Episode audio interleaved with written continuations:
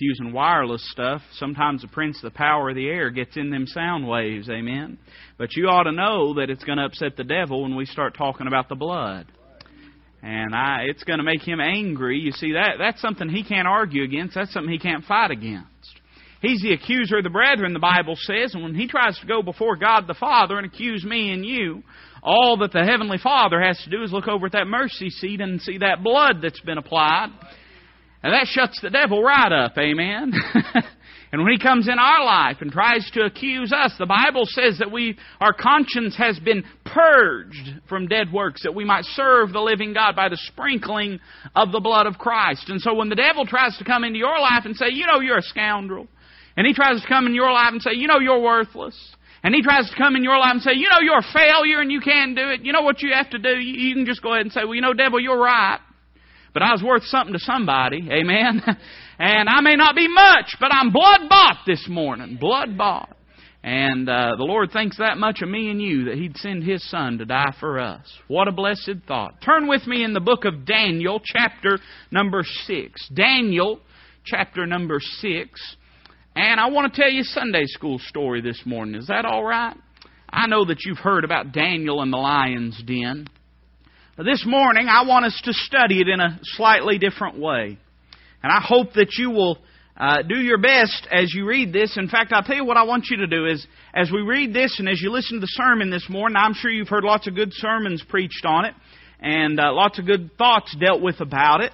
But this morning, if you can, if, if, if it's possible for you to do so, I want you to, as you hear me preach, don't, don't equate it with anything else. Try not to think of anything else. But let's just look at the Word of God afresh and anew this morning. And I want to give you a perspective that maybe you've not had about the book of Daniel. Chapter number uh, 6, and uh, I want us to begin reading in verse number 1. And I want us to read the entire chapter. Now, before you say, oh me, you just stick in with, you, with me and you'll be saying amen by the end, alright?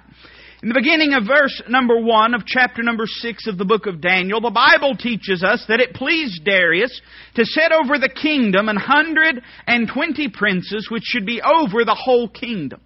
Over these three presidents, of whom Daniel was first, that the princes might give accounts unto them, and the king should have no damage. Then this Daniel was preferred above the presidents and princes because an excellent spirit was in him and the king thought to set him over the whole realm. Then the presidents and princes sought to find occasion against Daniel concerning the kingdom, but they could find none occasion nor fault. For as much as he was faithful, neither was there any error or fault found in him. Then said these men, We shall not find any occasion against this Daniel, except we find it against him concerning the law of his God. Then these presidents and princes assembled together to the king and said thus unto him, King Darius, live forever. All the presidents of the kingdom, the governors and the princes, the counselors and the captains have consulted together to establish a royal statute and to make a firm decree that whosoever shall ask a petition of any god or man for thirty days, save of thee, O king, he shall be cast into the den of lions. Now, O king, establish the decree and sign the writing that it be not changed according to the law of the Medes and Persians which altereth not. Wherefore King Darius signed the writing and the decree. Now when Daniel knew that the writing was signed, he went into his house, and his windows being open in his chamber toward Jerusalem, he kneeled upon his knees three times a day and prayed and gave thanks before his God as he did aforetime. Then these men assembled and found Daniel praying and making supplication before his God. Then they came near and spake before the king concerning the king's decree. Hast thou not signed a decree that every man that shall ask a petition of any god or man within thirty days, save of thee, O king, shall be cast into the den of lions? The king answered and said, The thing is true, according to the law of the Medes and Persians, which altereth not. Then answered they and said before the king that Daniel, which is of the children of the captivity of Judah, regardeth not thee, O king, nor the decree that thou hast signed, but maketh his petition three times a day. Then the king, when he heard these words, was sore displeased with himself, and set his heart on Daniel to deliver him.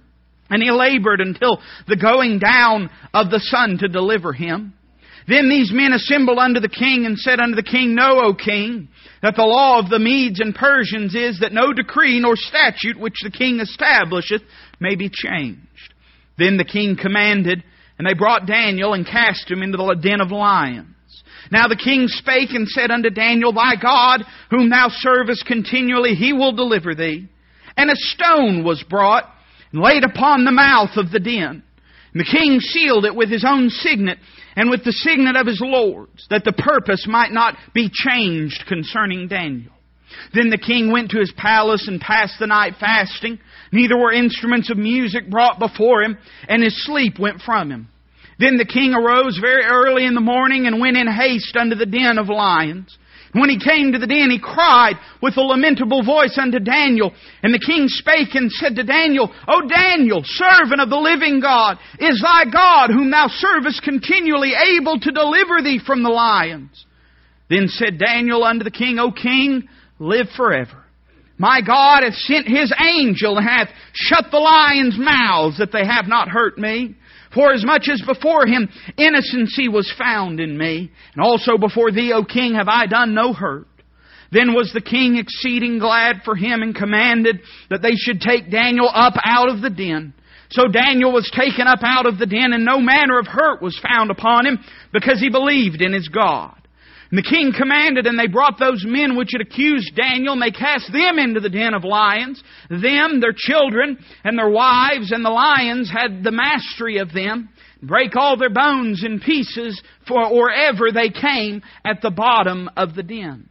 Then King Darius wrote unto all people, nations, and languages that dwell in all the earth, Peace be multiplied unto you. I make a decree that in every dominion of my kingdom men tremble and fear before the God of Daniel. For he is the living God, and steadfast forever, and his kingdom that which shall not be destroyed, and his dominion shall be even unto the end. He delivereth and rescueth, and he worketh signs and wonders in heaven and in earth, who hath delivered Daniel from the power of the lions. So this Daniel prospered in the reign of Darius and in the reign of Cyrus the Persian. Thank you for being patient. Let's pray together. Heavenly Father, thank you for this morning. Thank you for the singing. Uh, thank you for the sweet spirit that we've already felt. But now, Heavenly Father, as we come to do business before you, I just ask that our hearts would be drawn into a somber and sober examination. God, help us to submit ourselves to your Holy Ghost that He might do the work in our hearts that we need. If there's one amongst us that's lost and undone without Christ, I pray that this morning you'd show them their need of Calvary. Lord, you, you alone know the heart's need, so we ask you to meet it, Father. We'll be sure to thank you and give you the glory and honor that, you, uh, that is due your name. Father, we love you this morning. We ask all these things in Christ's name. Amen. Let me ask you a simple question. How many of you have heard this story before? Would you slip your hand up? Just about everybody, if not everybody in the room. But as I began to read this story and as I began to study it, and God drew my attention to this passage, my wife poked at me. I've been reading a lot about lion hunting in Africa, amen. And she said, That's why you're studying about that Daniel and the lion's den. You've been, you've been reading them books about lion hunting. I said, No, honey, it's the Holy Ghost, amen. Uh, but the lion books may have had something to do with it too, amen. But uh, as I began to read and to study this passage, I began to see some things that I had never seen before. I find it interesting the relationship and the love that Darius had for Daniel and the desire that Darius had to set Daniel over the kingdom. I began to look at the hatred that was found between uh, the princes and the peers of Daniel and Daniel. I began to look at this firm decree that was set down and established. I began to look at Daniel's keeping of the law in every way, shape, fashion, and form. I began to look at him being cast into a den of lions, cast into a dark cave, and might we say even cast into a tomb. That's what it was intended to be. I began to think about this stone that they rolled over the top of this tomb. I began to think about the sealing of this tomb. I began to think about the next morning when that stone was rolled away and when Daniel came walking out. And I just began to think about this passage, and you know, you'll find if you study the Word of God that there's pictures of Christ everywhere that you look. He made the statement that you ought to search the Scriptures. For in them ye have eternal, I think ye have eternal life, and there they which speak of me. It was written about our Lord, it said, Lo, I come in the volume of the book, it is written of me, to do thy will, O God. And as you read through the Word of God, you'll find sometimes it's just as plain as day. It's just right in front of you. Sometimes it's kind of like, you know, in, in, in Song of Solomon, the little, little girl kind of saw, uh, saw the man that she loved kind of through the lattice work. And sometimes it's a little fuzzy and it's a little obscured, but if you'll try to focus, you'll see it. And as I read this passage, I just want to name off a few things to you uh, and, and, and preach on the topic out of the lion's den. Now, as you heard this as a little child, you were told about the relationship between Daniel and Darius. And can I say that in some ways Daniel pictures Christ in his relationship to the potentate, his relationship to the king. Now we could go back through the history of Daniel and it's astonishing to see the way that God moved and worked in his life and elevated him and exalted him to a place of prominence. But we find when we come down to the end of Daniel's life and he's an old man at this point, we find that him and the king have a great love for one another. In fact, they have a love that is greater than any other love in the kingdom. They have a friendship and a kinship one with another uh, Darius had a desire to see uh, Daniel elevated. Darius had a desire to see Daniel exalted. Darius had a desire to see no harm come to Daniel. Darius had a desire to see Daniel glorified in the position that he was in.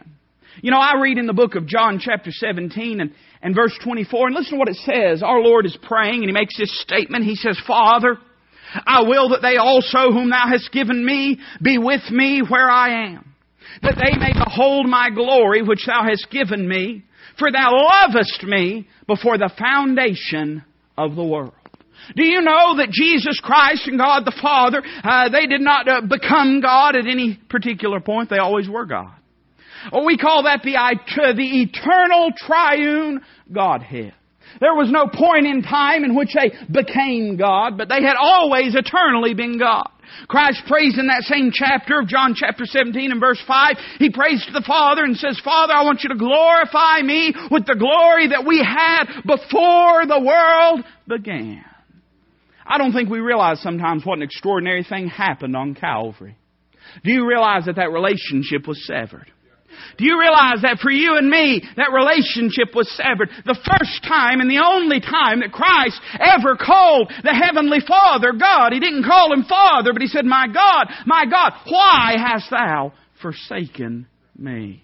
It was severed for you and me. Look at this relationship between Daniel. Look at the first three verses. The Bible says it pleased Darius to set over the kingdom an hundred and twenty princes which should be over the whole kingdom. And over these three presidents, of whom Daniel was first. Can I say that Darius wanted to give Daniel the preeminence in the kingdom? He wanted Daniel to be over everyone else. Do you know what the purpose of the redemptive plan of God is? Do you know what the purpose of Calvary is? Can I say that Calvary was given that we might be saved? Calvary was given that we might be separated and sanctified and glorified. But if you study the economy of God's plan, if you study the end of the result, uh, the book of Colossians tells us it's that in all things Christ might have the preeminence. Do you realize it's all about Him? We live in a world that's very self-centered. And I don't know of a single political leader in this world that don't think they are just the greatest thing since sliced bread. Do you? I, I mean, I don't know of a single political leader that don't think they are the Messiah come in the flesh. But I'll have you know, friend, that in God's economy, there's only one King of Kings. There's only one Lord of Lords. There's only one who will be exalted to that place and to that measure. There's only one that this is all for the glory of Him that liveth forever and ever and ever. There's only one. He had a desire to see him exalted. Look at it says in verse number three. It says, Then this Daniel was preferred above the presidents and princes because an excellent spirit was in him. You know, the Bible talks about our Lord and Savior when He came that the Spirit of the Lord was upon Him to preach the gospel to the poor and to open blinded eyes and to raise up uh, those which were lame and to bind up the broken hearts. Do you realize that when Christ came to this earth, in Him all the fullness of the Godhead dwelt bodily? He was not any less God when he came to this earth. He was just more man than he had been. Amen? He was 100% God and 100% man. And let me say, when the Bible says about uh, Daniel that there was an excellent spirit in him and Darius saw him and saw the things that he did, what it's saying is that the way that Daniel lived pleased Darius. Darius was happy with Daniel. He saw his actions, he saw his, his works, he saw his attitude, and it pleased Darius. And Darius said, There's an excellent spirit in him. You know what Christ said? Christ said, I do always the things that please my Father. There was never a moment when God was displeased with Christ. Never a moment when the Godhead was out of harmony. Never a moment when the Godhead, though the relationship was severed, the will and foreordained counsels and predominant will of God was always in harmony. God was always on the same page with Himself. We see that there's a picture of Christ here in the relationship to the potentate. We see that Darius loved Daniel, and we know that God the Father loves God the Son, always has and always will. But I want you to notice a second thing. I see a picture of Christ in the reproach that Daniel feared and the reproach from, uh, that Daniel felt from his peers. The Bible says that Darius set him uh, over all the kingdom and set him over all the realm. There was no one higher except for Darius. That all these princes uh, gave an account to Daniel. Uh, but notice what the Bible says in verse number four. The Bible says, Then the presidents and princes sought to find occasion against Daniel concerning the kingdom. They didn't have a problem with Daniel. They were looking for a problem with Daniel. There was nothing they could point to. Daniel had done them no harm in any way, shape, fashion, or form. He hadn't done anything wrong, but they were looking for a reason to have a problem with him. And notice what it says. It says in verse number 5 Then said these men, We shall not find any occasion against this Daniel, except we find it against him concerning the law of his God. Then these presidents and princes assembled together to the king, and said thus unto him, King Darius, live forever. I tell you what they had a problem with. Listen carefully. They had a problem with authority. That's what they had a problem with. Why was it that uh, that Joseph's brothers hated him when he came and told the dreams that he had? And even Jacob rebuked Joseph. He came and he had had uh, two dreams, and one of them uh, was that the the uh, the sun and the moon and the stars had, had made obeisance, and the other one was that there was a group of sheaves that were all gathered around a field. And he had his sheaf in the mix, and then all the sheaves had to bow down before his sheaf. What was it they had a problem with? They had a problem with his authority. That's what they had a problem with. You know what? You know what this world has a problem with about Christ? They have a problem with his authority. They have a problem with his authority. We live in a world that has a problem with authority one way or the other. We live in a world that hates authority. We live in a world that despises the notion of anyone telling them what to do. You know, we get on little ones a lot of times. We say, well, you just don't like to be told what to do. Adults don't like it any better than they do. They had a problem with authority. You know what the Bible says in the book of John, chapter number 1? The Bible says that he came unto his own, and his own received him not. The Messiah that the Jews had been looking for for so many years came was made flesh and dwelt amongst men. And when he did it, they rejected him. They wanted nothing to do with him. They turned their back on him. And the Bible says that they crucified the Lord of glory. They hated him with a hatred that you and I can't even fathom. They despised him. They had no issue against him. They sought for an issue to have against him. They wanted a reason to have a problem with him. They wanted a reason to hate him. And so they sought occasion. You know what they did? I want you to notice not only do we see a picture of Christ in the reproach from his peers, but I want you to notice that thirdly, we see a picture of Christ in that his righteousness was perfect. His righteousness was perfect. The Bible says that they concocted the only way that they could trip Daniel up was by proving that he loved God more than anything else. That was the only way they could trip him up.